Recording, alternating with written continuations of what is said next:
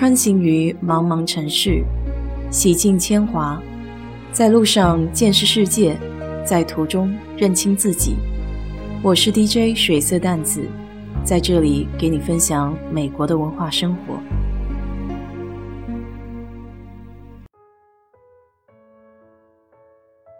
昨天看到个禅意十足的短视频，聊到人的欲望，想要大房子，想要好汽车。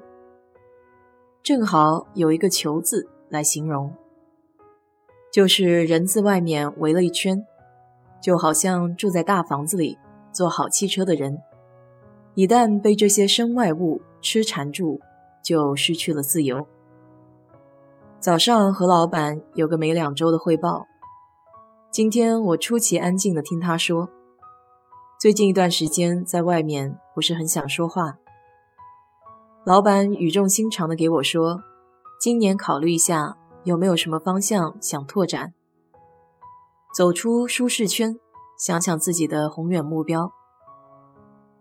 不知道是不是疫情在家上班一年憋闷得慌，还是对工作项目迟迟停滞不前有点小失望。”老板问我的这些问题，尤其是宏远目标，有些茫然。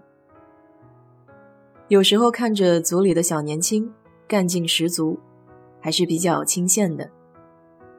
毕竟脑子更加灵活，人也更加讨喜些。我时常会反思自己这一路走来，还有什么需要改进和完善的地方。在工作上，积极性的确有所降低。一来任务本身的难度系数不是很大，挑战性不足。二来，自己没有主动去寻求更好的机会，用两个字来形容，就是惰性。在一个比较惬意的环境里，就会慢慢忘记初始的愿景。不过，我也还是能记得那个小故事：一个渔翁躺在海边晒太阳，走来一个富翁。富人问渔翁：“你为什么不去工作，挣很多钱呢？”渔翁说：“要那么多钱干什么？”富人说：“有了钱之后，就可以去夏威夷晒太阳啊。”渔翁很奇怪地问：“那你认为我现在在做什么呢？”其实我很清楚自己的强项，只不过要什么样的生活，每个人的定义都不一样。就像张艾嘉和董卿的一段采访，董卿问张艾嘉。到了这个年纪，怎么理解幸福？张艾嘉说：“幸福是因为我相信，每一个人走过痛苦的那个时候，才会发觉自己的潜力是多不可捉摸的。”这是一个蛮巧妙的回答，因为幸福是相对的，它没有办法定义，甚至可以说，如果没有经历过痛苦，就无法体会什么是幸福。在我眼里的幸福，一直都是一家人和和美美，有一份稳定的工作，父母康健足矣。而且我相信，靠自己自食其力，在哪里都可以过得好。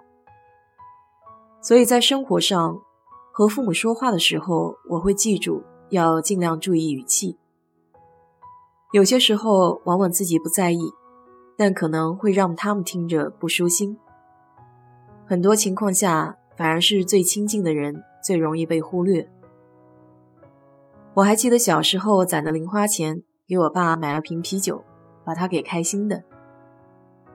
他还总爱给我说，我上大学第一次去他办公室的时候，他把兜里所有的钱还有饭卡都给了我，心里别提多高兴了。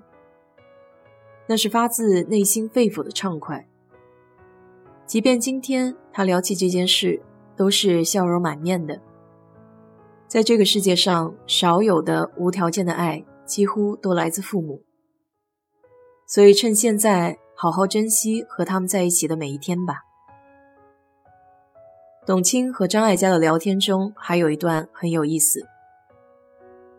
董卿问：“那些轰轰烈烈的恋爱，那么优秀的人，最后为什么都没有结婚呢？”张艾嘉说。慢慢的，到某一个时刻，原来我们也只能走到这么多。再往下走的时候，你们的路就分岔了。董卿又问：“这个当中的选择会有差异吗？爱的人和结婚的人？”张艾嘉说：“很多东西是注定的，所以他不会多一分，也不会少一分。他可能不是你当初年轻时候想象的白马王子，可是他就是出现了。”我先生当初娶我的时候，他和我说了一句名言：“我们两个千万不要粘在一起。”我觉得他说的这句话太有道理了。我相信每一个人都是一个人来，一个人去，都是孤独的。所以你就必须要懂得，我就是我，你就是你。我们不应该把我们所有的幸福都依赖在对方给你什么。这段话我听过，真的很感同身受。当自己精神独立的时候，那种自给自足、充实的状态非常自在。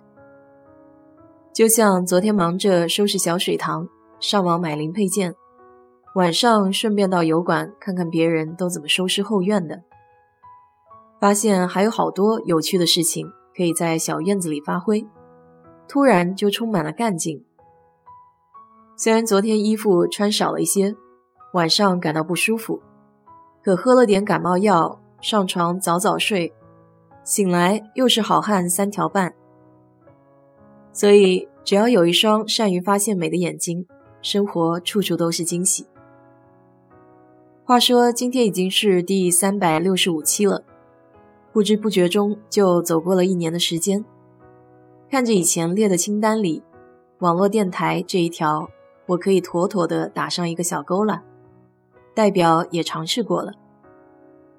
这一年里，我最大的收获就是遇到了一些志同道合的朋友，长辈也好，同辈也好，你们不一样的见解也拓宽了我的视野，在这里由衷的表示感谢。希望接下来的日子自己再接再厉，可以坚持下去。好了。今天就给你们聊到这里。如果你对这期节目感兴趣的话，欢迎在我的评论区留言，谢谢。